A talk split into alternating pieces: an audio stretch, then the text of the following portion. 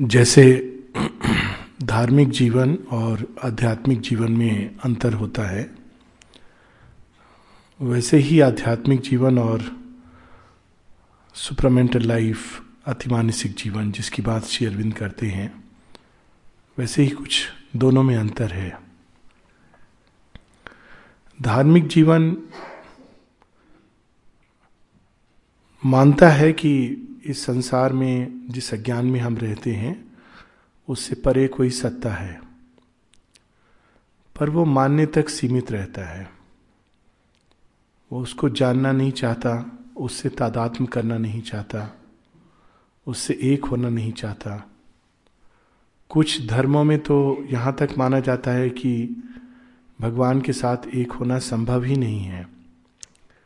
भारतीय धर्म में ये माना जाता है कि धार्मिक जीवन एक तैयारी मात्र है आध्यात्मिक जीवन में प्रवेश करने के लिए, और आध्यात्मिक जीवन का अर्थ, लक्ष्य, ध्येय ही ये होता है कि हम भगवान के साथ एकाकार हो सकें।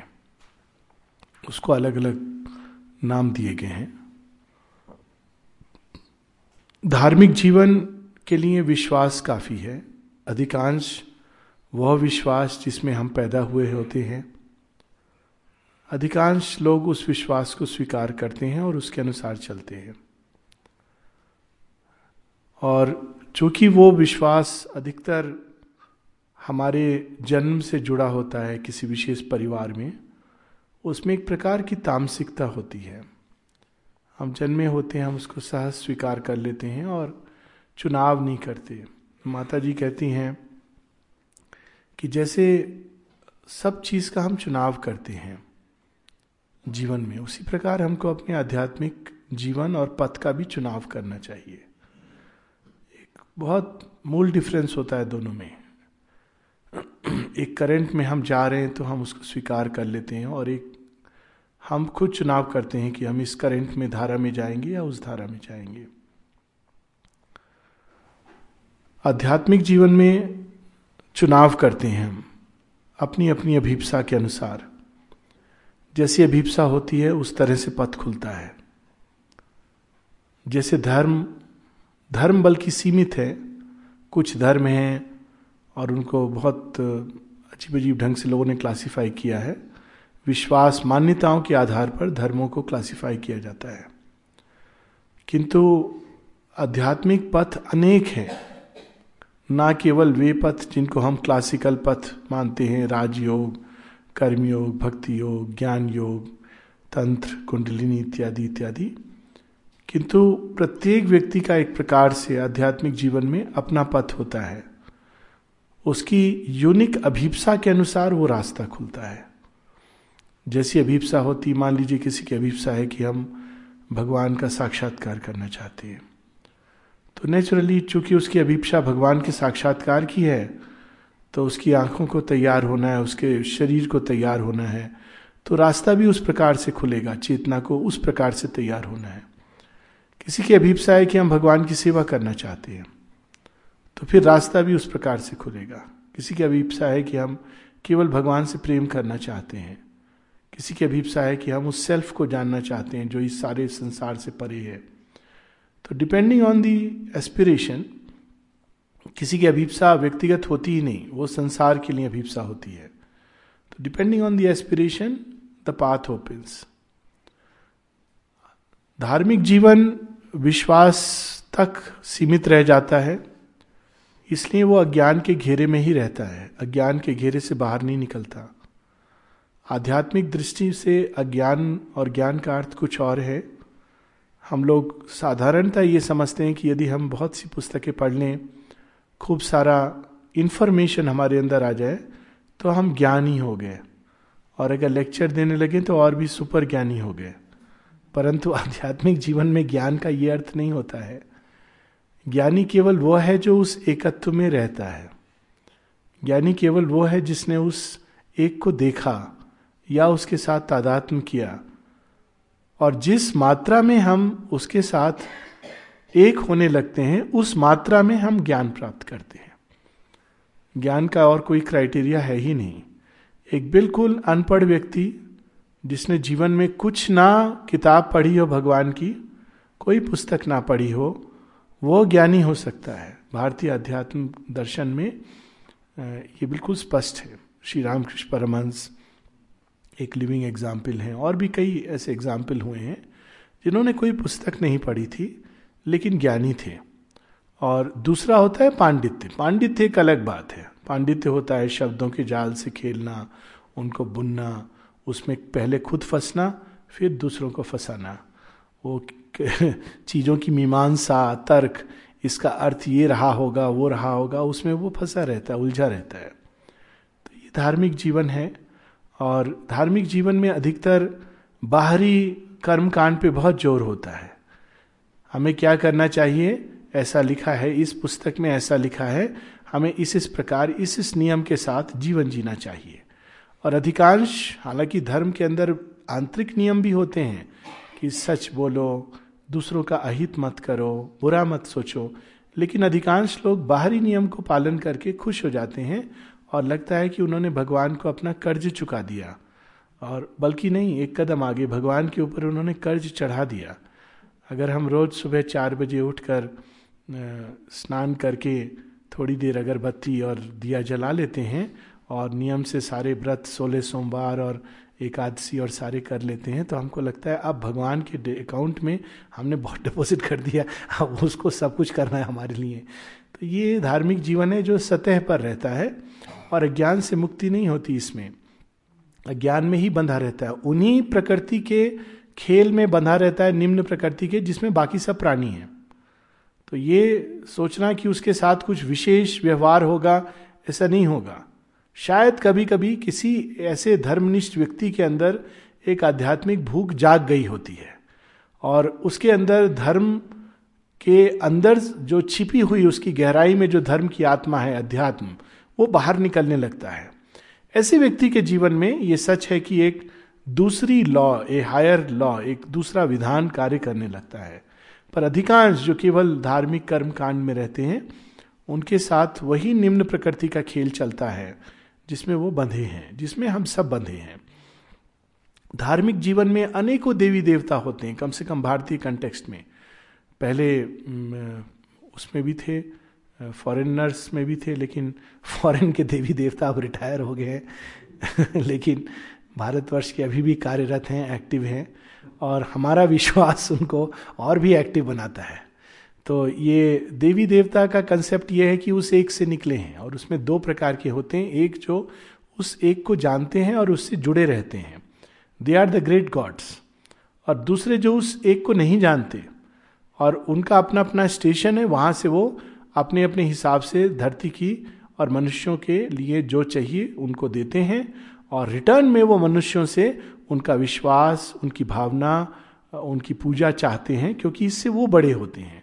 तो वे मनुष्यों को वो देते हैं जो मनुष्यों को चाहिए, और मनुष्य उनको वो देता है जो उनको चाहिए। तो दोनों का एक म्यूचुअल एक खाता खुल जाता है, जैसे कैंटीन में खाता खुलता है डेट का, तो उस प्रकार से खाता एक एक भगवान के पास, गॉड्स के पास व्यक्ति खोल लेता है और वो चलता रहता है।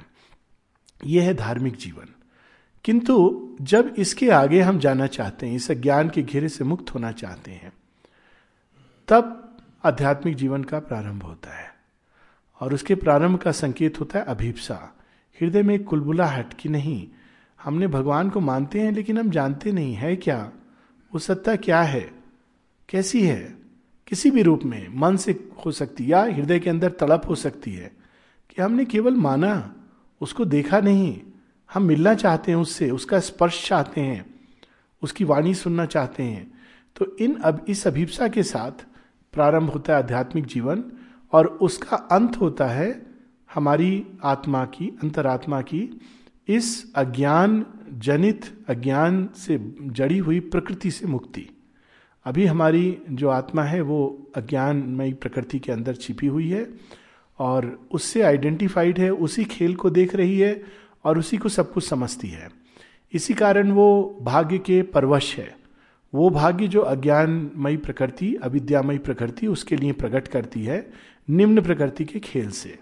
और निम्न प्रकृति का खेल बड़ा सरल है, सुख और दुख का खेल है। कोई ऐसा सुख नहीं जिसके साथ आपको 2 दुख फ्री ऑफ कॉस्ट नहीं मिलते हैं, और कोई ऐसा दुख नहीं जिसके साथ आपको एक नीचे में लिखा रहता है छोटा सा कंडीशन कि आप इस दुख को झेल लीजिए तो सुख का टिकट, लॉटरी टिकट आपके घर में पहुंच जाएगा अपने आप, गिफ्ट हैम्पर।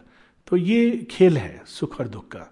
और जो सुख चाहते हैं वो ये नहीं जानते कि दुख को वो न्योता दे रहे हैं, क्योंकि ये पुराना खेल है, ये हमारे मार्केट सेल्स वाले ही नहीं करते हैं, ये प्रकृति का सबसे पुराना खेल है। Buy one happiness get two sorrows free, ठीक है।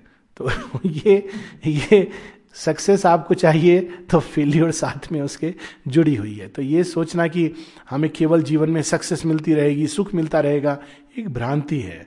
और इस भ्रांति के द्वारा प्रकृति हमको बांधती है, क्योंकि वो उसको अच्छा लगता है कि मनुष्य इस भ्रांति में जिए, तो वो बंधे रहते हैं उसमें, हमेशा सुख को ढूंढते रहते हैं और उसको ढूंढते रहते हैं। थोड़े दिनों बाद प्रकृति दुख भेज देती है, तो थोड़ा उनका हिलता है पूरा बीइंग, पूरी सत्ता, विश्वास का आधार, तो थोड़ा सा आगे बढ़ते हैं। जब दुख आता है तो थोड़ा आगे बढ़ते हैं, क्योंकि तब वो अपने आप को चैलेंज करते हैं कि ये क्या है, मैं जो कुछ मानता था, मैं चाहता था, ऐसा नहीं हुआ। तो थोड़ा सा भाग्य को समझना चाहता है, जीवन को समझना चाहता है, अपने अंदर की शक्तियों को जागृत करना चाहता है, भगवान को समझना चाहता है, इत्यादि इत्यादि। तो दुख is very often a gift. ये उसके साथ जो अटैचमेंट फाइल के साथ लगा रहता है, सुख के ईमेल के साथ दुख की फाइल का अटैचमेंट, ये बहुत ही अच्छा तरीका प्रकृति ने डिवाइस किया है मनुष्य को आगे बढ़ाने के लिए। परंतु ये सब अज्ञान का खेल है। जैसे जैसे हम अध्यात्म क्षेत्र में जाने लगते हैं तो हमारी निम्न प्रकृति के अंदर एक नई चीज आने लगती है टाइम टू टाइम, और उसका प्रयोजन होता है हमारी अंतरात्मा को निम्न प्रकृति के खेल से बाहर निकालना। तब वे घटनाएं होने लगती है जीवन में जो हमको प्रोपेल करती हैं, ऊपर जाने में सहायक होती हैं, और वे हमारी बाहरी दृष्टि में अच्छी हो सकती हैं, बाहरी दृष्टि में बुरी हो सकती हैं। किंतु जो आध्यात्मिक जीवन जी रहा होता है वो बिल्कुल ठीक हर घटना के पीछे एक भागवती कृपा को देखता है। वो देखता है कि किस प्रकार से हमारे जीवन में ये परिस्थितियां आईं ताकि मैं और अधिक तेजी से भगवान की ओर बढ़ सकूं। धार्मिक जीवन में पाप और पुण्य एक बाहरी चीज होती हैं, एक लाइन खींची होती है जिसमें एक तरफ कुछ कर्म पाप, कुछ कर्म पुण्य, और उस कैटेगरी में आ जाते हैं। आध्यात्मिक जीवन में ऐसा नहीं है। आध्यात्मिक जीवन में वह सब कुछ जो हमको भगवान की ओर ले जाता है पुण्य है। चाहे बुद्ध का अपने परिवार को छोड़ करके जंगल में चले जाना, धार्मिक जीवन में इसको पुण्य नहीं माना जाएगा, कहा जाएगा इसमें क्या, क्यों आप करना चाहते हो, अपने बीवी बच्चों की सेवा करो, देखभाल करो, तो वो भी तो एक अच्छा काम है।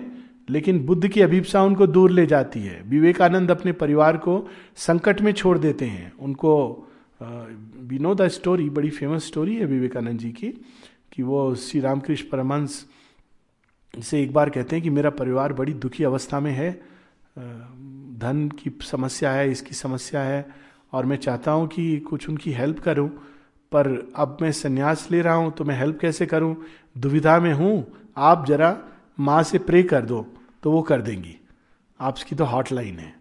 तो श्री रामकृष्ण परमहंस कहते हैं हॉटलाइन मैंने तुझे भी दे रखी है, और नंबर डायल कर, तू जा अंदर और जाके माँ से खुद मांग ले, मदर विल गिव यू।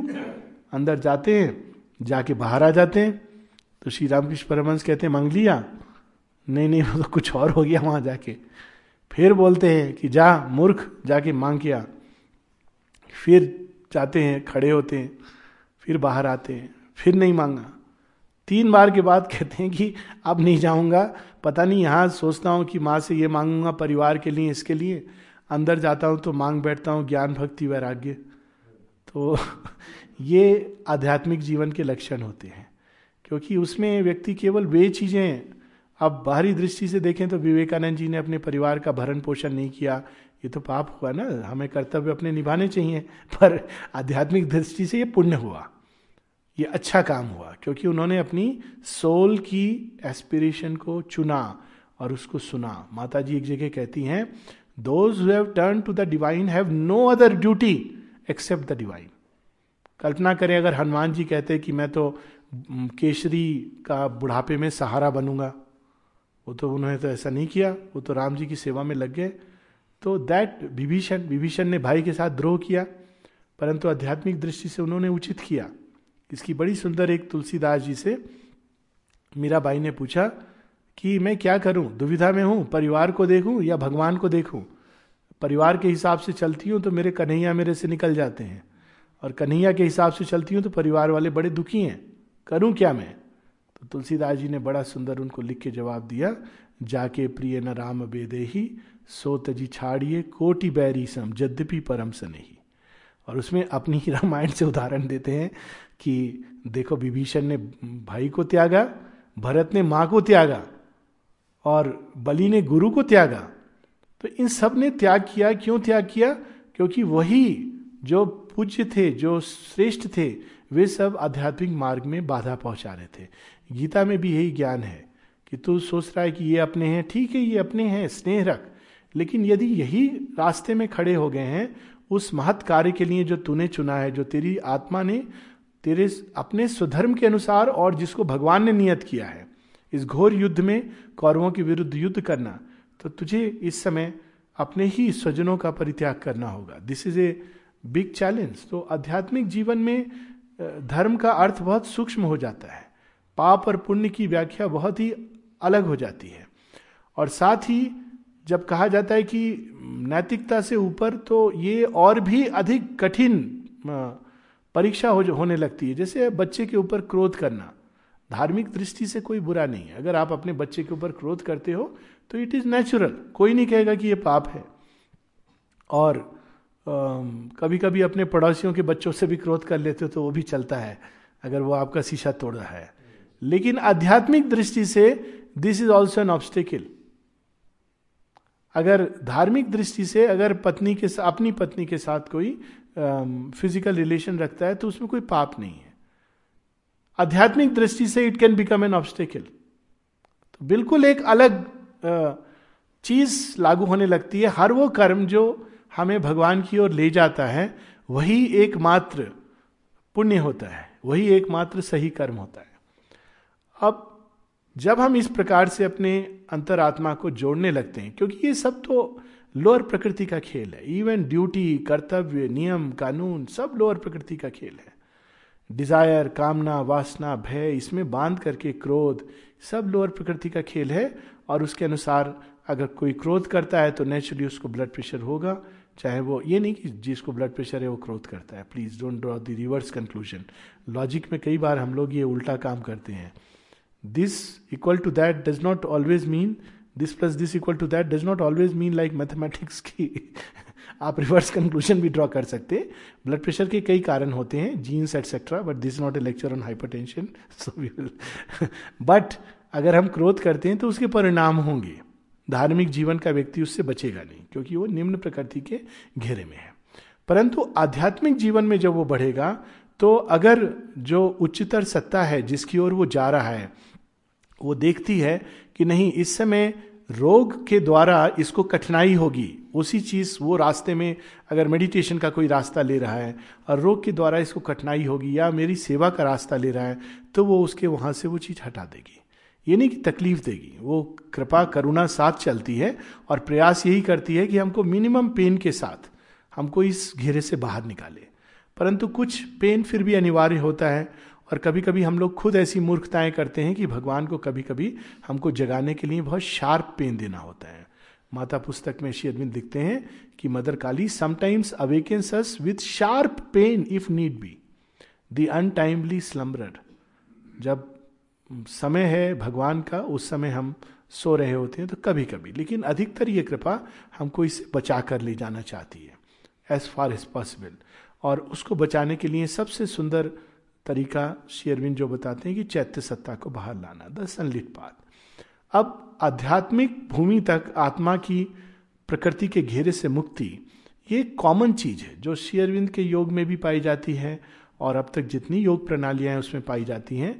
उसमें तरीका अलग अलग होता है, किंतु मूल चीज़ें कामना से मुक्ति, पहले कामनाओं को संयम द्वारा बांधना, अपने अंदर सत्व संशुद्धि लाना, अहंकार को पोषित नहीं करना बल्कि उसको सबॉर्डिनेट करते जाना, ये कॉमन एलिमेंट्स है किसी भी योग में। चाहे श्री अरविंद का योग लें, ट्रेडिशनल योग लें, अपना स्वार्थ ना देखकर दूसरों के, संसार के बारे में सोचना, भगवान को चीज़ें निवेदित करके चलना, these are very common factors in all the yogas. Aspiration, विश्व बंधुत्व का भाव, these are very very common factors. और एक फैक्टर है जो बहुत इम्पॉर्टेंट है जो श्री अरविंद के योग में भी आता है और सभी योग में आता है, पर विशेषकर कर्म योग में, वह है समता का अभ्यास, इक्वानिमिटी। इक्वालिटी भी कहा जाता है इसको। बेसिकली इसका अर्थ ये होता है कि हमें हर अवस्था में अपने आप को प्रयास ये करना चाहिए कि हम बाहर की परिस्थितियों से हिल ना जाएं, और अगर कोई पार्ट हमारा हिलता भी है तो वो सतह सतह पर हो, हमारी गहराई उससे शुद्ध ना हो, हमारे अंदर एक शांति स्थापित रहे, और भी अच्छा यदि एक बेसिक प्रसन्नता बनी रहे। गीता में एक बड़ी सुंदर लाइन है जिसको अंग्रेजी में श्री अरविंद कहते हैं, this yoga is not done by a despondent heart. भगवान के रास्ता पर दुखी हो के आदमी जा रहा है कि अरे जा तो रहे हैं पर कितनी विकट चढ़ाई है, अरे बड़ी समस्या है, अरे खाना नहीं मिला टाइम से, अरे आज तो प्यास लग रही थी इसकी प्रॉब्लम हो गई, कपड़े कहाँ साफ होंगे, ये सब अगर हम दुखी मन से जा रहे हैं तो बेचारे भगवान को भी अच्छा नहीं लगता है। वो हमको कष्ट नहीं देना चाहते, वो तो आनंद में है, वो फिर कहेंगे तुम ऐसा करो लौट जाओ या जहाँ वहीं रुक जाओ, it's better you go with a happiness in the heart. ये तो आनंद में के पास जा रहे हैं तो it should be a joyous journey, इसमें अच्छी बुरी सब बातें होंगी, ये नहीं कि सब केवल अच्छा होता रहेगा। लेकिन इन सब को एक समता के अभ्यास के द्वारा, कभी पत्ती है कभी नहीं है, कभी गर्मी है कभी सर्दी है, कभी शरीर स्वस्थ है कभी बीमार है, ये सब चीज़ें होंगी, किंतु समता के अभ्यास के द्वारा हमको इनसे प्रभावित नहीं होना है। क्यों? प्रभावित होने का अर्थ है कि हम फिर से उस घेरे में बंध रहे हैं। हर बार जब हम प्रभावित होते हैं तो हम उसके घेरे में बंधते हैं, और फिर प्रकृति उस खेल को और लंबा प्रोलॉन्ग करती है हैबिट के द्वारा। एक पता नहीं प्रयास किया है कि नहीं कभी, मक्खी भगाने का प्रयास, इससे योग सीखा जा सकता है, हर चीज़ से योग सीखा जा सकता है।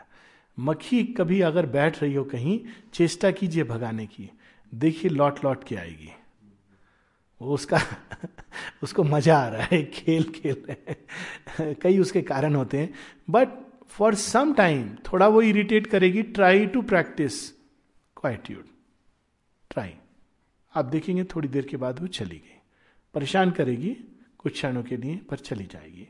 लगभग इसी प्रकार से हमको प्रकृति की गतिविधियों को मास्टर करना है, उनसे अप्रभावित होने की चेष्टा करनी है। शुरू में नहीं होगा, शुरू में वो खींच के ले जाएंगी। ये तो गीता में श्री कृष्ण कहते हैं कि बार बार सेज, सियर, ऋषि मुनि के मन को भी प्रकृति के थपेड़े बहा के ले जाते हैं। कठिन होता है किंतु अभ्यास करते रहना चाहिए कि ठीक है, इस बार हम बह गए, अगली बार हम नहीं बहेंगे, हम इसमें नहीं बंधना नहीं स्वीकार करते। क्रोध आया, हमने कुछ बक दिया, अगली बार हम नहीं कुछ कहेंगे। क्या है, कोई हमारे साथ बुरा कर रहा है, कोई बात नहीं, हमें क्रोध करने से हमारा नुकसान हो रहा है। तीसरी बार हम कहेंगे अगला हमारे साथ बुरा कर रहा है, कोई बात नहीं, हम अपने अंदर उसके लिए थोड़ा सा भी कलुष का भाव नहीं आने देंगे। क्यों? क्योंकि हम भगवान की सेवा करना चाहते हैं। तो यदि हमारे अंदर किसी के लिए कलुष का भाव आ रहा है तो हम तो उसके अंदर छिपे भगवान को, we are actually hurting him. जब हम किसी को, माँ यहाँ तक कहती हैं कि जब कोई बहुत क्रोध करता है और व्यर्थ की बातें, परनिंदा, गॉसिप, आश्रम में एक बार पूरा वेडनेसडे का बस इतना सा क्लास था, छोटा सा एक पैसेज, माँ कहती है कि ये जो परनीशियस हैबिट है, बड़ी भयंकर हैबिट, जो बस गॉसिप, अरे मालूम है फलाने ने क्या किया, बस शुरू हो गया, ये नहीं पता कि वो मिलेगा उसके साथ तो आपके बारे में डिस्कस करेगा। इसी तरह से आपको इस समय मजा आ रहा है, और खासकर बुरी चीज़ें, उसकी बहू अरे तो बहुत बेकार है, अरे उसकी सास भी कुछ कम नहीं है, ये बातें करते करते फिर निंदा, बुराइयां करना। और माँ कहती हैं जब खासकर इसमें हम लोग एक ऐसे शब्द यूज़ करने लगते हैं जो अच्छे नहीं हैं, गाली की तरह, जो बहुत ही अपशब्द हैं, तो माँ कहती हैं it is like committing spiritual suicide. आध्यात्मिक जीवन को छोड़कर कहीं एबिस में कूद जाने के समान है। बहुत सचेत रहना इस रास्ते पर चलकर। ये नहीं कि हाँ हम क्रोध कर सकते हैं, अपने बच्चे पर कर रहे हैं, आपको क्या प्रॉब्लम है, हमने अपने बच्चे को डांटा फटकारा, उसमें दो चार गालियां सुना दी, एक थप्पड़ मार दिया, भगवान की पूजा तो कर रहे हैं, हम रोज ध्यान करते हैं, कोई फायदा नहीं, सब नेगेट हो रहा है। बिकॉज हमारी प्रकृति में हम फिर बनते जा रहे हैं। 2 घंटा हम ध्यान करते हैं, 22 घंटा प्रकृति में बनते जाते हैं। तो अल्टीमेटली तो हावी वही हो रही है। तो ये बहुत आवश्यक है कि ये योग की यात्रा 24 घंटे चलती है। प्रयास यही करना चाहिए। ये सच है कि हर समय हम सतर्क नहीं रह सकते, परंतु we should try to become conscious. माता जी कहती टू बिकम कॉन्शियस, कौन सी शक्तियाँ हमको किस समय हमारी जवान को, स्पीच को, हमारे एक्शंस को मोटिवेट कर रही हैं। बाहर से वो नहीं पता चलता, अंदर में सिंसेरिटी के द्वारा पता चलता है। Try to be conscious. एक लंबा समय केवल सचेत होने में लग जाता है। कहाँ से कौन सी शक्ति आ रही है, कौन सा सजेशन आ रहा है, किस चीज़ को हमने वाणी के द्वारा एक्सप्रेस कर दिया, लेखनी के द्वारा एक्सप्रेस कर दिया, ये सब चीज़ों के प्रति सचेत होना और खूब खूब धैर्य रखना। धार्मिक जीवन में धैर्य की आवश्यकता नहीं है। धार्मिक जीवन के जितने भजन हैं बड़े अधीर अधीर भजन हैं, सब इंस्टेंट चाहते हैं मैकडोनल्ड की तरह भगवान आकर के। एक भजन है, बचपन में बहुत सारे भजन मैंने सुने हैं, गाते भी थे, पिताजी गाते थे। एक भजन है, सुना है तारे हैं तुमने लाखों, हमें भी तारो तो हम भी जाने। अब उसमें एग्जाम्पल देते हैं, द्रौपदी की पुकार सुन के तुम आ गए। अरे द्रौपदी की पुकार सुन के आ गए, द्रौपदी की चेतना और हमारी चेतना में जमीन आसमान का अंतर है। और फिर जब भगवान नहीं आते, कहते आप तो ये सब बेकार की बात है, वो सब कपोल कल्पित कहानियां हैं कि द्रौपदी की पुकार में आए, हमारी पुकार में तो नहीं आए। सारे जीवन तुम डॉक्टर और पुलिस और वकील को पुकारते रहे, अभी अचानक भगवान को पुकार रहे हो और एक्सपेक्ट करते हो कि वो आ जाए। सो आर्त अगर है तो आएंगे, बट हर समय आर्त अवस्था नहीं होती है इंसान की। So it is very important कि और आध्यात्मिक जीवन में धैर्य चाहिए। एक कहानी है कि एक व्यक्ति गया सीखने के लिए तलवारबाजी, फेंसिंग। तो गुरु से कहा उसने कि मैं फेंसिंग सीखना चाहता हूँ। गुरु ने कहा ठीक है, जाओ किचन में थोड़ा रोटियाँ बनाना शुरू कर दो। तो उसको समझ नहीं आया, किचन में रोटियाँ बनाना, हो सकता है थोड़ा कुक गया होगा छुट्टी पर, तो किचन में रोटी बनाने का काम दिया है हमारे मास्टर ने, तब तक मेरी ड्रेस व्रेस बन जाएगी, तलवार आ जाएगी, फिर मेरे को सिखाएंगे। अब रोटी बनाते बनाते 3 महीने हो गए। कहता है कुछ प्रॉब्लम है, रोज़ देखे जो तलवारबाजी सीख रहे हैं इसको और लालच आए, खराब भी लगे। और फिर उसने एक दिन गुरुजी से पूछा, मास्टर वो कुछ मैंने शायद तलवारबाजी सीखने के लिए एनरोल किया था, आई थिंक गलती से आपने मुझे किचन में भेज दिया है, ड्रेस व्रेस मेरी बनी कि नहीं तलवारबाजी की। नो नो नो, तुम वहाँ किचन में काम करो। अब उसको मन में विचार आने लगे, ऐसे ऐसे ये सब आते हैं योग यात्रा में, शायद मैं अनफिट हूँ, मैं बेकार हूँ, I am good for nothing. उसको भगवान ने जब हाथ में लिया है बीड़ा तो पहुँचाएंगे। ये गुड फॉर नथिंग, ये तामसिक अहंकार नहीं आना चाहिए। तो वो फिट करेंगे, कैसे फिट करेंगे वो ठीक जानते हैं। तो खैर बनाते बनाते उसको रोटी बनाने में मजा आने लगा। कहा चलो ठीक है, मैं तलवारबाज नहीं बन सका, कम से कम रोटी अच्छी बनाऊं, तलवारबाजों के लिए रोटी ही बनाऊं। जब आश्रम में पहली बार कुछ लोग गए, मेरे साथ भी ये हुआ था, तो मेरे मन में बड़ा आता था कि माँ आप फिजिकल बॉडी में नहीं हो, होने से आपकी सेवा करते। फिर मैंने कहा अच्छा चलो, माँ फिजिकल बॉडी में नहीं हो, उनकी सेवा नहीं कर सके, तो उनके भक्तों, उन्होंने जिन्होंने उनको देखा उन्हीं की सेवा करते हैं, कम से कम ये अवसर तो कर ही सकते हैं। सो उसने भी सोचा चलो तलवारबाजों के लिए मैं रोटी बनाऊँ, कम से कम I will do something good. तो एक दिन ऐसे करते करते 3 साल गुजर गए, रोटी बनाने बड़ा एक्सपर्ट हो गया, एकदम परफेक्ट हो गया। तो एक दिन बस रोटी बनाने मशगूल था, अचानक एक जोर की चोट लगी। मुड़ के देखा, गुस्से में तिल मिला करके, कौन है ये चिल्लाया। देखा मास्टर ने तलवार उठा करके, एक वुडन तलवार, लकड़ी तलवार लेके जोर से मारा था।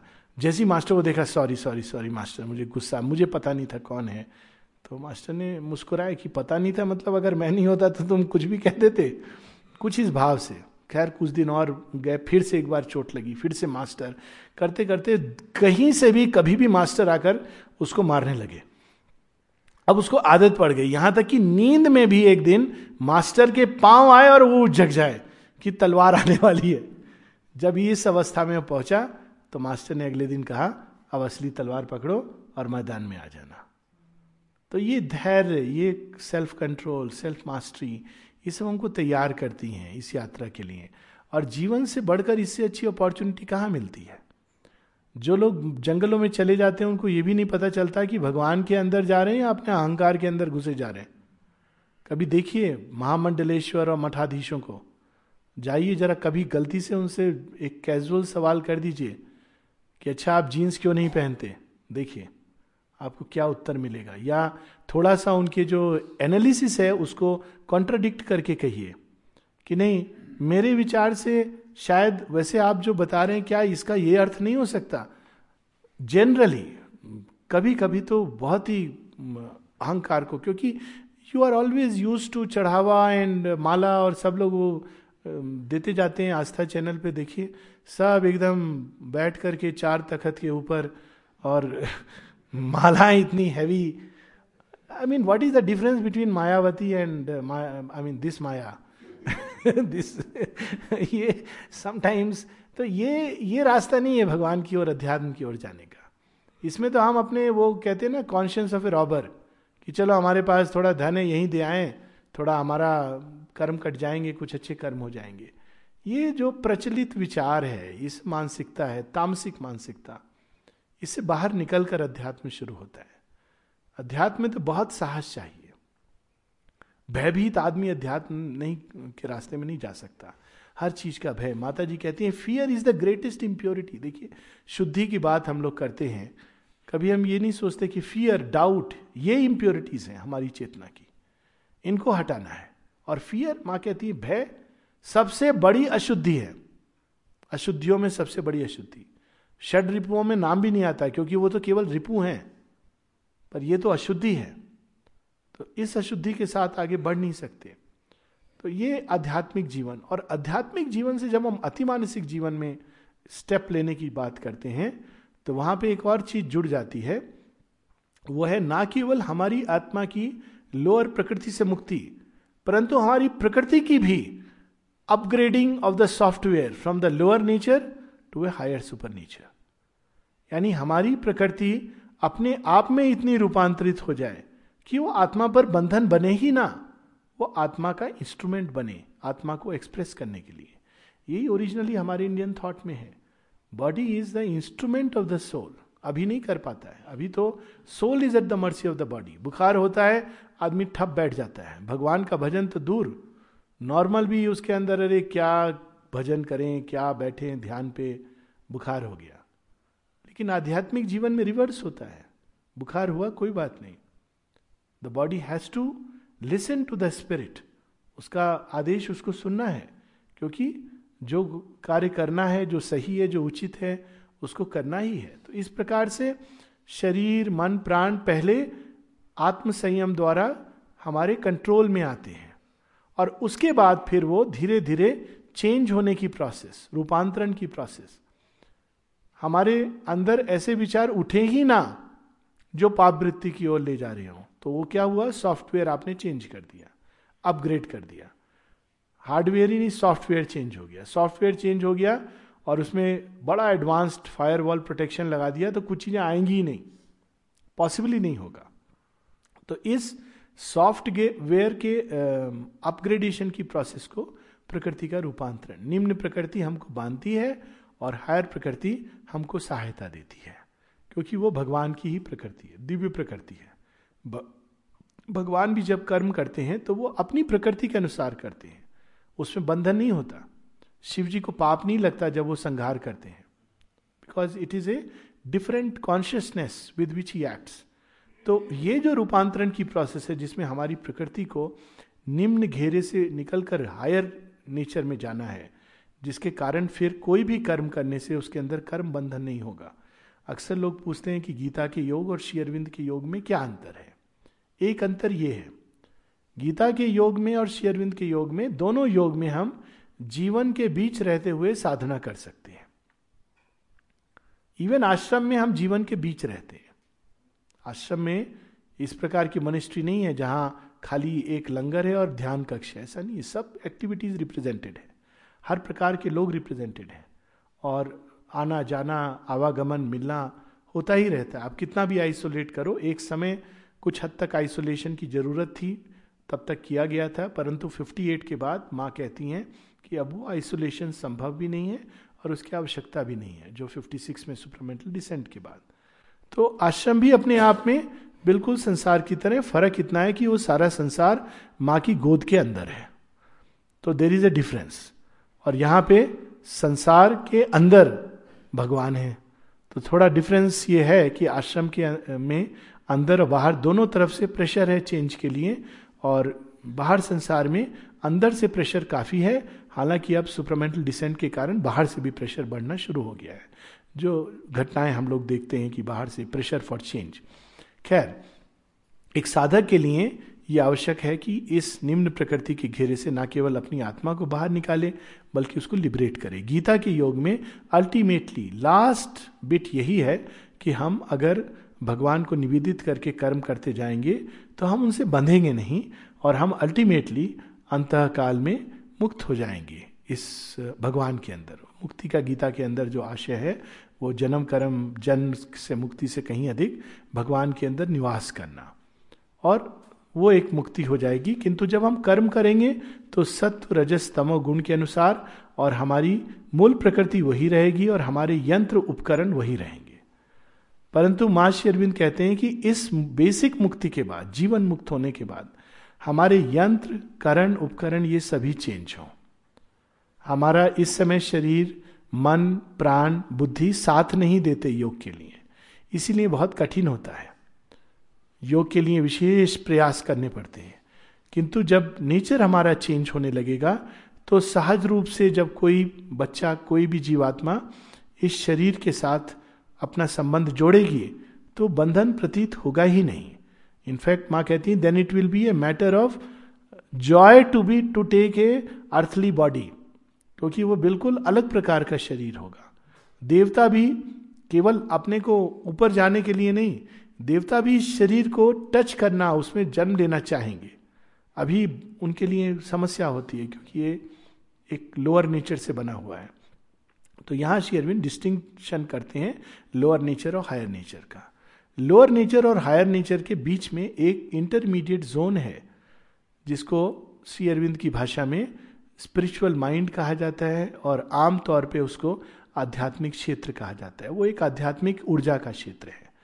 अंतर यह है कि आध्यात्मिक ऊर्जा के क्षेत्र में हमारी वो पूरी तरह से हायर नेचर नहीं है, किंतु हायर नेचर की रिफ्लेक्शन उसमें आती है।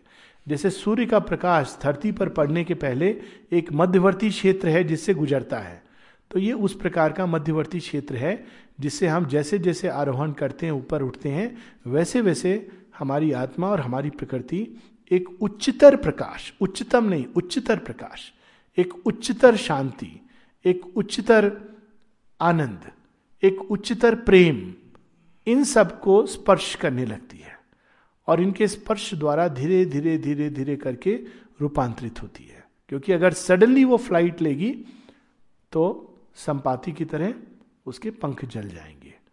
इस प्रोसेस को जिसमें हमारी प्रकृति धीरे धीरे धीरे आध्यात्मिक चेतना के जोन से, जो तार्किक मन के ऊपर है, तार्किक मन, रैशनल माइंड के ऊपर एक आध्यात्मिक ऊर्जा का क्षेत्र है, जैसे जैसे हम उससे गुजरते हैं तो उस क्षेत्र की शक्तियाँ स्वतः ही साधक के अंदर उतरने लगती हैं। वो अनेकों प्रकार की शक्तियाँ हैं। It can be a force of healing, it can be a gift of speaking, it can be a inspiration, many kinds of things, intuition can awaken it. वो कई फील्ड्स में, जो हमारा फील्ड है, इंजीनियरिंग तक के फील्ड में, हर एक फील्ड में वो शक्तियाँ उतर करके हमको एक, हमारे जीवन को, हमारे ज्ञान को, हमारे कर्म को एक नई दिशा देने लगती हैं, क्योंकि हम उनके प्रति खुलने लगते हैं। वैदिक ऋषि इसको कहते थे to open towards the 7 rivers, जो अंदर उतर करके हमें शुद्ध करती हैं, हमारे अंदर एक नई चेतना को स्फुरित करती हैं। इसी प्रकार, इसी कारण वो लोग इतनी पोइट्री और इतना कुछ लिख पाए। It is not because they were super intelligent. ठीक है, इंटेलिजेंट थे, किंतु ये कल्पना करना कि व्यास जी ने जो रचना की है और श्री अरविंद ने जो रचना की है वो केवल सुपर इंटेलिजेंट के आधार पर नहीं, ये गलत होगा। वो एक उच्चतर शक्तियाँ अंदर उतरती हैं और वह करवाने लगती हैं जो नॉर्मली हम कर नहीं सकते। इसीलिए कहा गया कि अंधा देखे लंगड़ा चलकर पहुँचे पांडिचेरी रे, पहुँच जाए काशी रे, एक ही बात है। तो वो आदमी जो कैपेबल नहीं है जिस चीज़ को करने के लिए, गूंगा बोले। अब गूंगा बोले इज नॉट कि कोई गूंगा को हम ले जाएं और कहेगी इसको बोलना भगवान शुरू करा दो।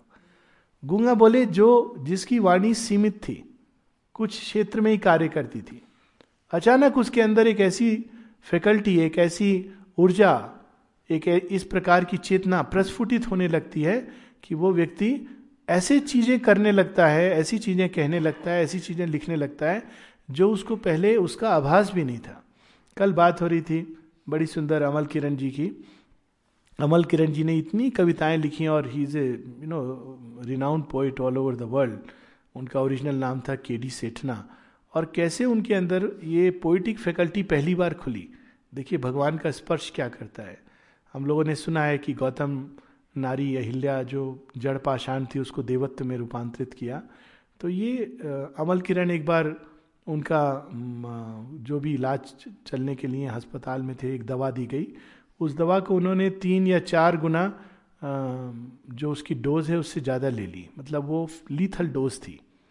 और उनको जब पता चला तो अब उन्होंने क्या युक्ति की, ये नहीं कि घबराए भागे डॉक्टर को बेल बजाई, जो भी उन्होंने वो किया होगा, पर मेन चीज़ उन्होंने की कि अपने आप को माता जी की ओर, श्री अरविंद की ओर धीरे धीरे धीरे अपनी चेतना को एकाग्र करते गए। एंड ही केम आउट, बच गए। माता जी ने इस स्टोरी का वर्णन किया है कि it is was really the grace that helped him survive. Doctors ने भी कहा यह संभव है। लेकिन इंटरेस्टिंग चीज़ ये नहीं थी कि वो सर्वाइव किया उन्होंने, उससे भी इंटरेस्टिंग चीज़ थी कि उसके बाद उनकी पोइटिक फैकल्टी खुल गई, क्योंकि वो जो उच्चतर शक्ति उतरी तो उसने जो स्पर्श किया कुछ पार्ट्स को, उसको पूरी तरह चेंज कर दिया। यही बात हम लोग हमारे उसमें नरेशन में उच्चतर शक्तियों के स्पर्श द्वारा जो रूपांतरण है, ये अहिल्या की स्टोरी में भी आता है, कुब्जा की स्टोरी में भी आता है। कुब्जा कौन है? कुरूप है और अंग भंग है उसके, और कभी भी वो बाहर नहीं निकलना चाहती। जब पता चलता है कृष्ण आए कृष्ण आए, मन में तो भक्ति है, मिलना चाहती है, पर घूंघट की ओट में झुकी हुई। तो श्री कृष्ण कहते तुमने मुख क्यों छिपाया हुआ है? नहीं नहीं नहीं, मैं घूंघट नहीं हटा सकती, क्यों? बहुत कुरूप हूँ। तो कृष्ण कहते हैं देखो तो ठुड्डी के ऊपर हाथ रख के जो खड़ा करते हैं तो कुब्जा सीधी हो जाती है और बहुत सुंदर एक सुंदरी में रूपांतरित हो जाती है। This is an indicative story. हमारे प्रकृति में जो कुरूपता है, हमारे प्रकृति में वे सब चीज़ें हैं जो सीमित हैं, वह सब कुछ उस उच्चतर स्पर्श के द्वारा चेंज होने लगती है। तो इस के लिए आवश्यक होता है हमको ऊपर के स्तरों की ओर खुलना। अभीप्सा के द्वारा हम ना केवल अंदर भगवान को ढूंढते हैं, बल्कि अभीप्सा करते हैं कि ऊपर एक बहुत बड़ा ढक्कन है, लिड। वो अनमोल जी को तो बहुत पूरा याद होगा, a lid above the mind, lid over the mind and a veil behind the heart. ये दोनों चीज़ों ने हमको भगवान से दूर रखा है। तो devotion and love and devotion rend the veil. बस, तो जब हम लव एंड डिवोशन के द्वारा अंदर की झिल्ली फट जाती है और हम भगवान की ओर उन्मुख हो जाते हैं। और ऊपर की कैसे टूटे? तो ऊपर क्या है, हम देखेंगे शब्दों का जाल, कांस्टेंट थॉट्स। झिल्ली और किसी चीज की नहीं है, थॉट्स की। एकदम असेल्ड सब समय, सोते समय भी विचार, विचारों का आवागमन। ये और बात है कि हम लोगों को पता नहीं होता किस चीज के विचार आ रहे हैं। अगर अचानक किसी पूछा जाए कि क्या सोच रहे थे, पता नहीं, कुछ तो नहीं। या अधिकांश सोच रहे थे कि लंच में आज क्या बनेगा, तो ये आज खाना क्या आएगा। तो ये विचारों की जो झिल्ली है, ये हमको, और ये विचार निम्न प्रकृति के घिरा है। निम्न प्रकृति बांधती कैसे है? विचारों के द्वारा, भावनाओं के द्वारा उसने एक मैजिक सर्किल बना रखा है, उसको हम तोड़ नहीं पाते हैं। हाँ, तो तोड़े कैसे उसको? तो एक तो है कि क्वाइट्यूड, एक तरीका यहाँ पर इस पत्र में श्री अरविंद बता रहे, क्वाइट्यूड। अभ्यास करें कि हम इस विचारों के भाव में ना बहने लगे।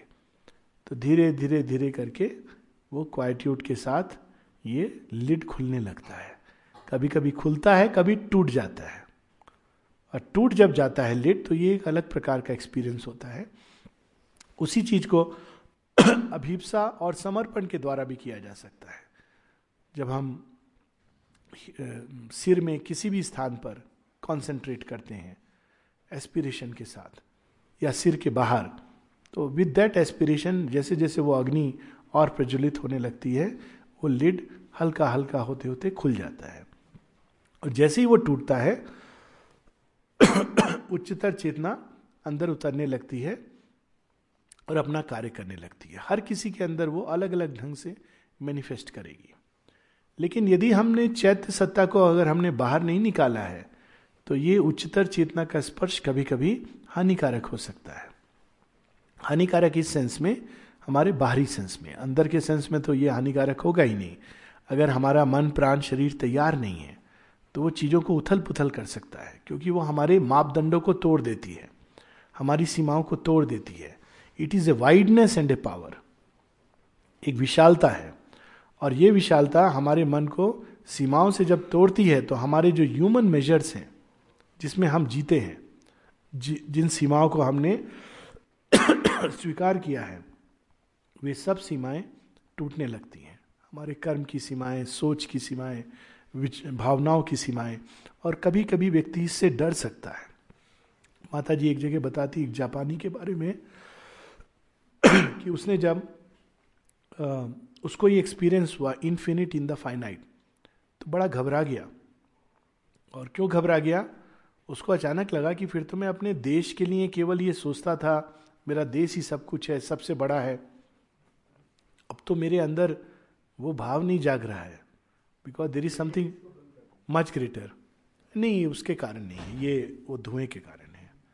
हाँ, तो वो उसने कहा कि ये तो मुश्किल हो जाएगी मुझे, मैं तो उस प्रकार का अब देशभक्त नहीं रहा जैसा पहले था। तो उसने उसको अस्वीकार कर दिया उस एक्सपीरियंस को, बिकॉज वो उसको वाइडन करता है अचानक, और मात्र अपने देश, कुल, खानदान, मोहल्ला मेंटालिटी जिसमें हम लोग जीते हैं, इससे कहीं विशाल जब चेतना हो जाती है तो व्यक्ति के अंदर फिर वो सीमाएं रहती ही नहीं है। देश का भी आशय केवल इतना रहता है कि विश्व के लिए, भगवान के लिए वो किस प्रकार से सहयोगी है। तो it becomes a big problem, और अगर आदमी तैयार नहीं है, अगर मन तैयार नहीं है, तो it can become a difficult situation. उसी प्रकार से हृदय के साथ होता है कि वो सीमित भावनाओं में कैद नहीं रहता, एक प्लास्टिसिटी। और कभी कभी अगर उस शक्ति को हम वहन नहीं कर पाते तो कुछ कुछ भाग टूट सकते हैं। अचानक अंदर क्रोध उत्पन्न हो सकता है जो पहले नहीं था। क्यों? ऊपर से उतर रही है रुद्रा फोर्सेस, लेकिन हम उसको वहन नहीं कर सकते। जैसे भीम की गदा उठाई और गदा हमारे ऊपर ही गिर पड़ी उठाने के प्रयास में।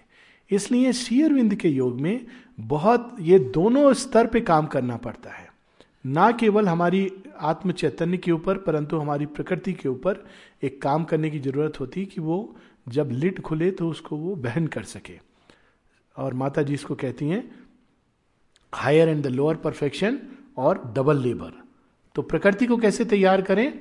मन को संकीर्णताओं से मुक्त करना, ऐसी पुस्तकें, ऐसे विचार, मेडिटेशन, क्वाइट्यूड, इनके द्वारा हमारा मन तैयार होता है, रिजु बनता है। रिजिडिटी से बाहर निकलना, हर एक रिजिडिटी भगवान के मार्ग में बाधक है। लोग बड़े खुश होते हैं कि रिजिड हैं हम, बड़े नियम से जीवन चला रहे हैं, और वही हमारे समर्पण में बाधक होता है। ऋषभ चंद जी की बात है कि जब पहली बार आश्रम गए, बड़े बहुत इंटेलेक्चुअल भी थे, बहुत भक्त थे, और जैन फैमिली को बिलोंग करते थे। तो उन्होंने एक चिट्ठी लिखी कि मैं बहुत, माता जी को चिट्ठी लिखी, mother I am so grateful, आप जो भी देंगी, पूरे समर्पण के भाव से, और कहा कि कल मैं ये चिट्ठी माँ के पास भेजूंगा, बहुत कृतज्ञता से भरा हुआ पत्र। और उसी दिन माँ ने उनको फर्नीचर डिपार्टमेंट में काम दिया। तो बड़े खुश हुए कि फर्नीचर डिपार्टमेंट में काम करना है, माँ जो काम देंगी वो अच्छा है, इस प्रकार से उन्होंने माँ को चिट्ठी लिखी। पहला उनको थोड़ी देर बाद असाइनमेंट आया, माँ ने एक नोट भेजा कि इस फला खटिया के अंदर खटमल हैं, उनको मारना है। तो प्रॉब्लम हो गई, चैन आदमी खटमल कैसे मारेगा? तो अब उन्होंने वो चिट्ठी नहीं पीछे रख दी। अब श्री अरविंद को एक चिट्ठी लिखी कि I think mother does not know that I am a Jain, because उनको इंडिया में ये सब नॉलेज नहीं होगी। तो as a Jain I am not suppose to kill, तो आप कृपया उनको बता दीजिए कि मैं खटमल तो नहीं मार सकता, बाकी काम फर्नीचर डिपार्टमेंट में करूँगा। पूरी कृतज्ञता सब कुछ विलुप्त हो गई। तो श्री अरविंद का पत्र आता है, whatever work mother gives she gives for your progress, do it with that attitude and everything will be fine.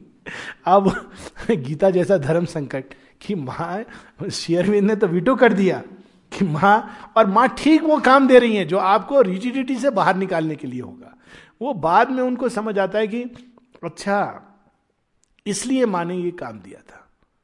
देखिए आप जो चीज़ की अभिप्सा करेंगे आप देखेंगे कि उसके ठीक एक अपोजिट चीज़ आएगी आपके सामने जो आपकी वास्तव में लगता है अभिप्सा को अपोज कर रही है, परंतु आपकी अभिप्सा को चैलेंज करती है, उसको बढ़ाती है। कुछ लोग टूट जाते हैं। इसका एक इवन नॉर्मल लाइफ में उदाहरण होता है। दो व्यक्ति कसम खाते हैं, वादे करते हैं कि हम लोग सदा सर्वदा प्यार करेंगे, होता है ना एक यंग एज में। तो मैरिज हो जाती है, मैरिज हो जाती है तो पता चलता है तो बिल्कुल अपोजिट नेचर का है। तो व्यक्ति कहता है बड़ी गलती कर दी, एक्चुअली तुमने ये एस्पिरेशन क्यों की थी कि मैं सदा सर्वदा प्यार। अब सदा सर्वदा प्यार is not a condition, it requires a great power. अब वो पावर कैसे डेवलप होगी जब आपके सामने बिल्कुल अपोजिट है। वो व्यक्ति है जो आपकी सब बात सुन रहा है, डोरमैट की तरह पड़ा हुआ है, आपको समय पर खाना दे रहा है, आपके गुलाम की तरह जी रहा है, उसको प्यार करने में वो हाईएस्ट लव थोड़ी है। वो जो बिल्कुल अपोजिट है, आपकी हर बात की अवहेलना कर रहा है, क्रोध कर रहा है आप पर, कह रहा है आपको कुछ नहीं मालूम, अब प्यार करके दिखा। आपको उच्चतम प्यार चाहिए था ना कि मैं सदा सर्वदा प्यार। तो लोग कहते हैं कि ये भगवान का क्या न्याय है। एक्चुअली दिस इज न्याय because it helps you to progress. तो जो साधक होता है वो सतर्क होता है, वो फट से प्रोग्रेस करता है, कहता है अरे वाह बड़ी कृपा है भगवान की, मैं नहीं तो चाहता मेरे अंदर भगवान का प्यार विराजमान हो। तो भगवान के प्यार के लिए पहले मानवीय प्यार तो हो उस लेवल का कि भगवान का प्यार, पहले ह्यूमन लव भी उस कोटि को टच करे। तो भगवान चूंकि हमारी एस्पिरेशन को सुन लेते हैं, वो इस प्रकार की चीज़ करते हैं। ये बहुत इंटरेस्टिंग एक घटना हुई। एक व्यक्ति, जब मैं नया नया आश्रम गया था, तो उन्होंने मुझसे कहा कि पता नहीं भक्त हैं, लेकिन वो भक्तों के मन में भी डाउट अलग अलग आते हैं, क्योंकि जब भक्ति ज्ञान के साथ जुड़ी नहीं होती तब भक्त के अंदर डाउट्स होते हैं, लेकिन जब भक्ति के साथ ज्ञान जुड़ जाता है तो डाउट समाप्त हो जाते हैं। तो इनके अंदर वो एक डाउट लेके आए, बोले कि पता नहीं मैंने तो विवाह नहीं करना चाहता था, लेकिन माँ ने मेरा विवाह करवा दिया ब्लेसिंग्स के साथ, साथ में कहा कि तुम इसको राजकुमारी की तरह रखना, जिसके साथ विवाह कराया। और कहते हैं कि इसने तो मेरा जीवन नरक बना दिया। तो माँ की ब्लेसिंग्स का क्या हुआ? मैंने कहा एग्जैक्टली बिल्कुल सही चीज हुई। माँ ने तो आपको ब्लेस किया था, पूरी साधना का रास्ता खोल दिया था, आपने उसको यूटिलाइज क्यों नहीं किया। अब ये यूटिलाइज क्यों नहीं किया मैंने नहीं कहा, क्योंकि वो बहुत डिकेड से आश्रम में थे और थोड़ी एज भी थी, तो अच्छा नहीं लगा मुझे ऐसा कहना, लेकिन मन में ये विचार आया कि एग्जैक्टली, और माँ ने ये लिखा है, don't ask for my blessings because my blessings are very dangerous. माँ की अपनी वाणी में है। Why? Because they take you through the shortest path towards the divine. अब शॉर्टेस्ट पाथ तो बड़ा अच्छा है कि भगवान ने ऐसे व्यक्ति को जोड़ दिया जो आपके जीवन को नरक बना दे। अब आप चैलेंज करो कि बाहर से आप डिपेंडेंट हो कि अपने अंदर में, और ऊपर से साथ में कहा कि इसको राजकुमारी की तरह रखना, इंस्ट्रक्शन हिदायत भी दी, ये भी नहीं कि ऐसे ही छोड़ दिया और ब्लेसिंग्स दे दी। तो देन आई टोल्ड हिम कि आपको वो करना चाहिए जो माँ ने आपको काम दिया है। माँ ने क्या काम दिया है? राजकुमारी की तरह रखो, तो आप करते जाओ, वो आपकी साधना का अंग है। If she has said this, she has said this, क्योंकि उसके साथ वो शक्ति दी है, उन्होंने कुछ सोच के किया है। पर जब उससे हम विमुख हो जाते हैं तो प्रॉब्लम होती है। तो ये भगवान का खेल जो है ना, वो गुरु नानक ने कहा ना, कह नानक ये खेल कठिन है कहो गुरुमुख जाना, अस्तुति निंदा दो त्यागी और मान अपमाना। इसको जानने के लिए अहंकार की पट्टी से खेल को नहीं जान सकते। तब तो यही लगेगा बड़ी ट्रेजेडी हुई केदारनाथ में। वो ठीक है, वो अहंकार की पट्टी से हम ये नहीं समझ सकते कि पांडवों को बाहर क्यों भगवान ने इतना करा, द्रौपदी के साथ चीरहरण क्यों हुआ। किसी कौरव की पत्नी के साथ होता वो भी गलत होता। पांडवों के राज सामग्री द्रौपदी जो स्वयं काली का अवतार है, दैट्स द इंटरेस्टिंग पार्ट, कि वो माँ काली का अंश अवतार थी, तो विनाश करने आई थी, उन्हीं के साथ ये होना था। ये खेल कब समझ आता है, जब अस्तुति निंदा दो त्यागी और मान अपमाना, कहे नानक ये खेल कठिन है कौ गुरमुख जाना। भगवान की लीला, इसलिए सेजेस और सेंट्स भी कहते हैं समझ नहीं आती। समझ क्यों नहीं आती? अगर अहंकार की थोड़ी सी भी पट्टी है तो नहीं समझ आती, वरना हमको हर चीज में कृपा नजर आती है। रोग भी होता है तो हमको लगता है अच्छा एक अवसर दिया है उन्होंने, क्या एक तरीका अंदर में इक्वानिमिटी श्रद्धा और विकसित करने का। दूसरा, श्री अरविंद के योग में रोग से रोग मुक्त होने का, किंतु उच्चतर चेतना के अभ्यास द्वारा, क्योंकि श्री अरविंद के योग में हम लोगों को रोग ये सब स्वीकार नहीं करना है कि डेस्टिनी है। हम लोग तो डेस्टिनी से लड़ने के लिए आए हैं। ऋषि मांडव्य की कहानी है कि एक बार वो एक चोर राजा के राज्य से चोरी करके भागा, कुछ सामान उमान जो भी गहने वगैरह, भाग रहा था तो पुलिस वालों ने देख लिया, तो सिपाही भी पीछे पीछे भागे। तो भागता भागता उसने देखा ऋषि जो हैं वो ध्यान लीन है, तो उनकी कुटिया में फेंक कर भाग गया, कहा रंगे हाथ भी ना पकड़ा जाऊं और ये तो ध्यान में रहेंगे, बच गया तो आकर वहाँ से ले भी लूँगा। पर सिपाहियों ने वहाँ रुके झोपड़ी के सामने, घर के सामने, देखा अंदर में कोई ध्यान लीन है और बगल में पीछे में गहने पड़े हैं, तो गहने भी उठा लिए, ऋषि को भी पकड़ लिया, ले गए और राजा को कहा हमने चोर को पकड़ लिया है।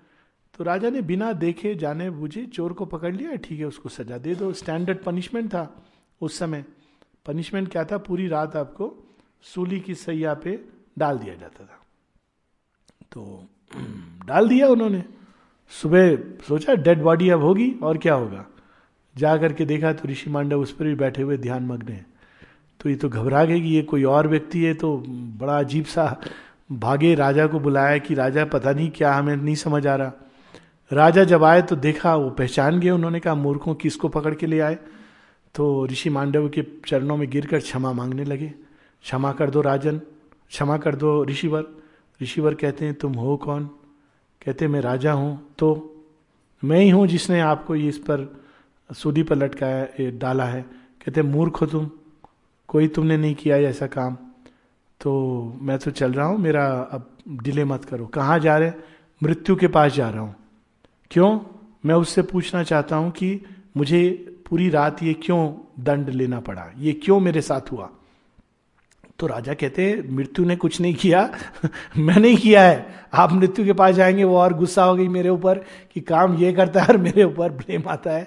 तो ऋषि ने कहा कि नहीं नहीं नहीं, वो तुम तो एक इंस्ट्रूमेंट मात्र हो, तुम कर नहीं सकते थे अगर ये विधान में लिखा नहीं होता। तो विधाता के पास जाके चित्रगुप्त का घंटी बजाते हैं। चित्रगुप्त भी घबराए हुए कि ये ऋषि आ गए इतने असमय, क्या हुआ सर, हमारा तो कंप्यूटर शटडाउन है अभी। नहीं नहीं, खोल के देखो, बताओ, गूगल सर्च करो क्यों मेरे साथ ये हुआ। तो करके फट से बताते हैं कि वो कुछ जन्म पूर्व आपने एक तितली के पंख में सुई चिबोई थी, तितली को बड़ी पीड़ा हुई थी, तो आपको भी ये पीड़ा सहनी थी। कहते मूर्ख हो तुम लोग, तितली का पंख एक अज्ञान में एक छोटे बच्चे ने चिबोया, तो उसके लिए आप एक ऋषि को इस तरह की पीड़ा देंगे। तो वो अपने जल कमंडलू से जल लेके कहते हैं मैं अपने तपोबल द्वारा ये संकल्प लेता हूं कि इस विधान को ही बदल दिया जाए। तो ही चेंजेस दी लॉ। ना दिस इज स्टोरी। अब स्टोरी किस तरह से हुई होगी, डिटेल्स वो अलग बात है, किंतु मूल चीज ये है कि डेस्टिनी को स्वीकार करना। जब हम निम्न प्रकृति के घेरे में रहते हैं तब हम इस तरह से असहाय होकर डेस्टिनी को स्वीकार करते हैं। जो जैसे जैसे हम उच्चतर प्रकृति के घेरे में आने लगते हैं वैसे वैसे हम डेस्टिनी को चैलेंज करते हैं। क्यों हम इस प्रकार से? मनुष्य क्या इसलिए बना है कि उसको पीड़ा हो, कष्ट हो, रोग हो? नहीं। माता जी से किसी ने पूछा कि माँ क्या हम आपसे प्रार्थना कर सकते हैं कि हमको रोग से मुक्ति हो? कहती क्यों नहीं, तुम्हारे अंदर अगर कोई मॉरल इम्परफेक्शन होता है, काम क्रोध की लत होती है, ग्रीड होती है, तो तुम प्रार्थना करते हो कि नहीं उतारने के लिए? हाँ माँ करते हैं। तो रोग भी तो एक फॉल्सहुड है, it is a falsehood of the body. तुमको निश्चित रूप से प्रार्थना करनी चाहिए। Just as you pray to remove a moral imperfection, you can pray, you should pray to remove a physical imperfection. तो आध्यात्मिकता का, धार्मिक जीवन का लक्ष्य होता है अज्ञान में ही रहना लेकिन भगवान की सहायता प्राप्त करना। आध्यात्मिक जीवन का लक्ष्य होता है मुक्ति इस अज्ञान के घेरे से, और अतिमानसिक जीवन या सुपरमेंटल लाइफ का लक्ष्य होता है पूर्णता। जैसे भगवान हैं, ना केवल हम अपनी आत्मा में वैसे बने बल्कि हम अपने मन, प्राण, शरीर इनमें भी उन्हीं के जैसे बन जाएं। So this is, I know there is still some time but we can pause now and take a break. और अगर कोई इंस्टेंट क्वेश्चन है तो वी कैन हैव नाउ या फिर ब्रेक के बाद, ठीक है? क्योंकि बहुत ज़्यादा बोलने से स्पिरिचुअल इंडाइजेशन का भी रिस्क रहता है, तो थोड़ा सा पॉज होना जरूरी है। हाँ जी, पूछिए। ओ हाँ हाँ, अगर मनुष्य अतिमानस में जाके भगवान के साथ लीन हो जाएगा तो क्या उसके बाद भी और कुछ बचेगा? हाँ, वैसे तो एवोल्यूशन इंफिनिट है, तो कहीं अंत नहीं है, अतिमानस के बाद भी बहुत कुछ आना। हाँ हाँ, लेकिन अभी इस मन को ऐसा लगता है कि जब वो हो जाएगा तब तो लगता है कि सब कुछ हो जाएगा। हाँ, फिर उसके बाद क्या? हाँ, प्लीज प्लीज बैठिए। ये नित्य प्रकाश जी की विनम्रता है, वो प्रश्न पूछ रहे हैं हम सब के लिए। आई एम श्योर उनको पूरा उत्तर पता है। तो इसको इस प्रकार से है कि ये सच है कि भगवान अनंत है और उनकी लीला अनंत है, और अतिमानस के बाद बहुत कुछ और होना है। तो फिर अतिमानस में ऐसी स्पेशल चीज क्या है? अति ट्रांसफॉर्मेशन तो जीवन में शुरू से हो रहा है। अगर हम देखें तो पृथ्वी पर एक ही चीज हो रही है, वो है ट्रांसफॉर्मेशन। और कर कौन रहा है? बायोलॉजिस्ट कहते हैं इवोल्यूशनरी फोर्स, लेकिन जो अध्यात्मवेता हैं वो कहते हैं वेदांतिक पॉइंट ऑफ व्यू से कि इस प्रकृति के अंदर जो भगवान छिपे वो ट्रांसफॉर्मेशन कर रहे हैं। यही हमारे दशावतार की कहानी में भी है कि रूप बदलते जा रहे हैं, चेतना बदलती जा रही है। तो फिर इस बार इस सुपरामेंटल ट्रांसफॉर्मेशन में विशेष बात क्या है? विशेष बात यह है, पहली, अब तक जो ट्रांसफॉर्मेशन हुए उसमें जीव का कोई सहयोग नहीं रहा है, अचेतनता में हुए हैं और अज्ञान से अज्ञान की ओर हुए हैं, कम अज्ञान से या ज्यादा अज्ञान से कम अज्ञान की ओर, इतना हम कह सकते हैं, किंतु फिर भी अज्ञान के घेरे में। परंतु अब जो ट्रांसफॉर्मेशन होगा उसमें दो बातें जुड़ जाएंगी, मनुष्य के सचेतन सहयोग द्वारा, और दूसरा it will be a crossing over of a line, Shri Aurobindo के शब्दों में, from ignorance crossing over of a line definitively from ignorance to knowledge. तो अब तक जो हम अज्ञान में, अगेन नॉलेज, इंफॉर्मेशनल नॉलेज नहीं परंतु एकत्व का, भगवान का ज्ञान, तो जब ये क्रॉसिंग ओवर हो जाएगी तब जो इवोल्यूशन होगा उसको बड़े सुंदर ढंग से श्री अरविंद बताते हैं कि अभी जो इवोल्यूशन है, जो सुपरमेंटल ट्रांसफॉर्मेशन है, it is from ignorance to knowledge, from darkness to light, from bondage to freedom, from death to immortality, from suffering to bliss. तब जो ट्रांसफॉर्मेशन होगा या जो इवोल्यूशन आगे जाएगा, that will be from joy to greater joy, from freedom to greater freedom, from knowledge to greater knowledge, from ananda to greater ananda. तो वो जो एक मूलभूत डिफरेंस आएगा, फिर वो जो प्रकटन होगा और जो मैनिफेस्टेशन होगा उसमें ये पीड़ा नहीं होगी, ये प्रयास जो अभी हम लोग करते हैं इतना कष्ट सहकर, साधना is not easy, bitter fruit को खाकर करते हैं, उसकी जरूरत नहीं पड़ेगी। So that is the fundamental difference and that's why supramental transformation का जो बहुत बड़ा जो importance है। एक बार किसी ने श्री अरविंद से कहा कि ये सब सुपरामेंटल ट्रांसफॉर्मेशन हो गया तो ठीक है, परंतु वास्तव में तो संसार श्री कृष्ण के आनंद और लीला के लिए बना है, आनंद की लीला के लिए। तो श्री अरविंद कहते हैं हाँ हाँ, to bring down that love and ananda is indeed our goal, look at this. और माता जी ने ये काम किया 62 में, उसकी बात कभी और होगी। तो वो सुपरामेंटल के आगे चली गई। तो indeed to do that is the goal, but we have found that it is not possible to establish that love and ananda unless first that supramental truth consciousness establishes itself as a base.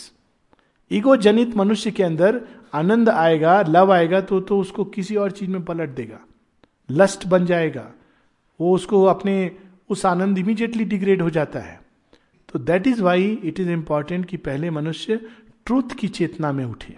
कई जगह वो कहते हैं, जगह कहते हैं हाँ श्री कृष्ण का ही काम हम लोग कर रहे हैं, जो काम वो उन्होंने ग्लिम्स दिया था वृंदावन में, लेकिन वो कंप्लीट नहीं किया था क्योंकि उसके लिए बेस तैयार नहीं थी. गोपी गोपिका भी भ्रमित हो गए थे क्योंकि ईगो जब तक है तब तक वो हो ही नहीं सकता वो मैनिफेस्टेशन लव और आनंद का. तो इस क्रॉसिंग ओवर में ईगो समाप्त हो जाएगी और हमारी ट्रू स्पिरिचुअल इंडिविजुअलिटी बाहर निकलेगी और हम ट्रूथ कॉन्शियसनेस में जीने लगेंगे. और जब हम ट्रूथ के अनुसार चलेंगे, truth in the highest sense, widest sense, deepest sense and even in the most practical sense, तब हमारे अंदर लव और आनंद प्रकट हो सकेंगे. So this is the first important step. इसीलिए this is the age of truth and age of truth will prepare the age of love. Prematurely अगर हम उसको ट्राई करेंगे, यूनिटी हम सब लोग चाहते हैं, लेकिन अभी जितना फॉल्सहुड मिला हुआ है तो यूनिटी में तो वो गड़बड़ कर देता है सब कुछ. तो we have to first learn to live by truth, then will come love and ananda. So we will हाँ कहिए.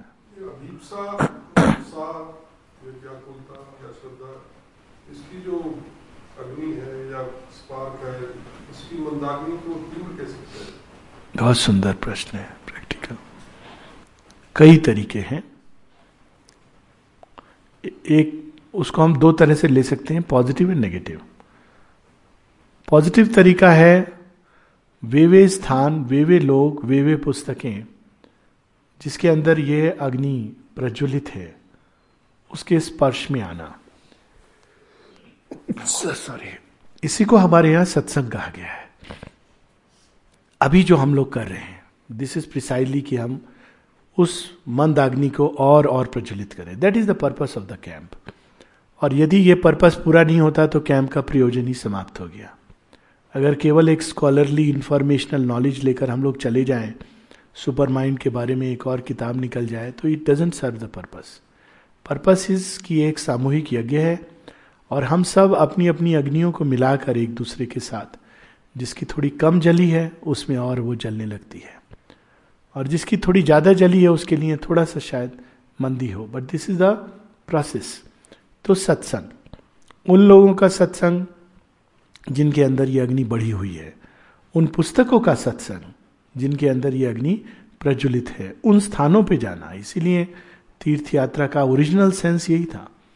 पौंडीचेरी के बारे में कितनी सुंदर आश्रम समाधि के बारे में माँ ने भी लिखा है कि इट इज कोई जो यहाँ इस समाधि के पास से गुजरता है, whether he believes it or not, whether he knows it or not, he is bathed by that supramental vibrations. वो अवॉइड नहीं कर सकता क्योंकि वो वहाँ पर है. और उसी प्रकार से उसको निरोधा ने और अन्य लोगों ने डिस्क्राइब किया है कि how it is like a यज्ञवेदी with a 1000 flames. Champak Lal ji का विजन है वो यज्ञवेदी का. सो दैट्स वाई ऐसे स्थान पे जाना अधिक समय लेकर. अब इसका नेगेटिव साइड ठीक इसी से निकलता है. ऐसे स्थान, ऐसे लोग, ऐसी चीज़ें अवॉइड करना जो इस अग्नि को मंदा करती हैं. ऐसे लोग हैं जो आकर के आपके अंदर डाउट भर देंगे. इसीलिए गीता में बड़ी सुंदर बात कही है कि ये जो ज्ञान अर्जुन मैं तुम्हें दे रहा हूँ, इसको ये नहीं कि तुम जाकर के अब बांटना शुरू कर दो लोगों के बीच में. ये उनसे चर्चा मत करना, हु आर होस्टाइल, क्योंकि वे लोग क्या करेंगे, वो कन्वर्ट होंगे नहीं होंगे वो अलग बात है, परंतु हमारे अंदर वो दंश डाल देंगे, विष डाल देंगे. ऐसे लोगों से दूर रहना चाहिए. वही जाके प्रिय न राम बेदेही, सो तजी छाड़िए कोटि बैरीसम यद्यपि परम से नहीं. ऐसे स्थान से दूर रहना चाहिए. प्रारंभ की बात है. बाद में तो जब अभिप्सा जल जाती है तो आदमी स्थान को भी भस्मीभूत कर देगा उस फायर के साथ. लेकिन शुरू में ये इम्पॉर्टेंट है कि ऐसे स्थान से दूर रहें जहाँ पर जाके ये अभिप्सा, क्लब, पार्टीज, डिस्कोथेक, जो टिपिकल कली और असुर के स्थान हैं, पॉलिटिशियंस की कंपनी, चाहे उससे कितना भी अपना काम बनता हो, पर it is dangerous. So one should keep away from such people, such things, such places जो इस अग्नि को मंदा करती हैं. साथ में हमारे प्रकृति के अंदर कुछ चीज़ें जो इस अग्नि को बढ़ाती हैं और कुछ चीज़ें इसको मंदा करती हैं. ये हर किसी का एक्सपीरियंस हो सकता है कि काम, क्रोध का आवेग फौरन इसको ढक देता है. एक स्मोक की तरह स्क्रीन कर देता है, वहीं शांति सुचिता इसको और प्रज्वलित करते हैं। फिर नित्य कर्म का आह्वान करना, जितनी बार हम मंत्र के साथ इस अग्नि में अपने कर्मों को डालते हैं या केवल मंत्र जप भी करते हैं तो ये अग्नि अपने आप प्रज्वलित होने लगती है। So this is the basic process. उसके प्रैक्टिकल एस्पेक्ट्स तो हर व्यक्ति अपने अपने रोज थोड़ा समय केवल विशेष रूप से केवल इस अग्नि को प्रज्वलित करने के लिए देना, which means to sit quietly and meditate only to once again clean the mirror and awaken that fire. So this should be done regularly. अब हम लोग रुकेंगे।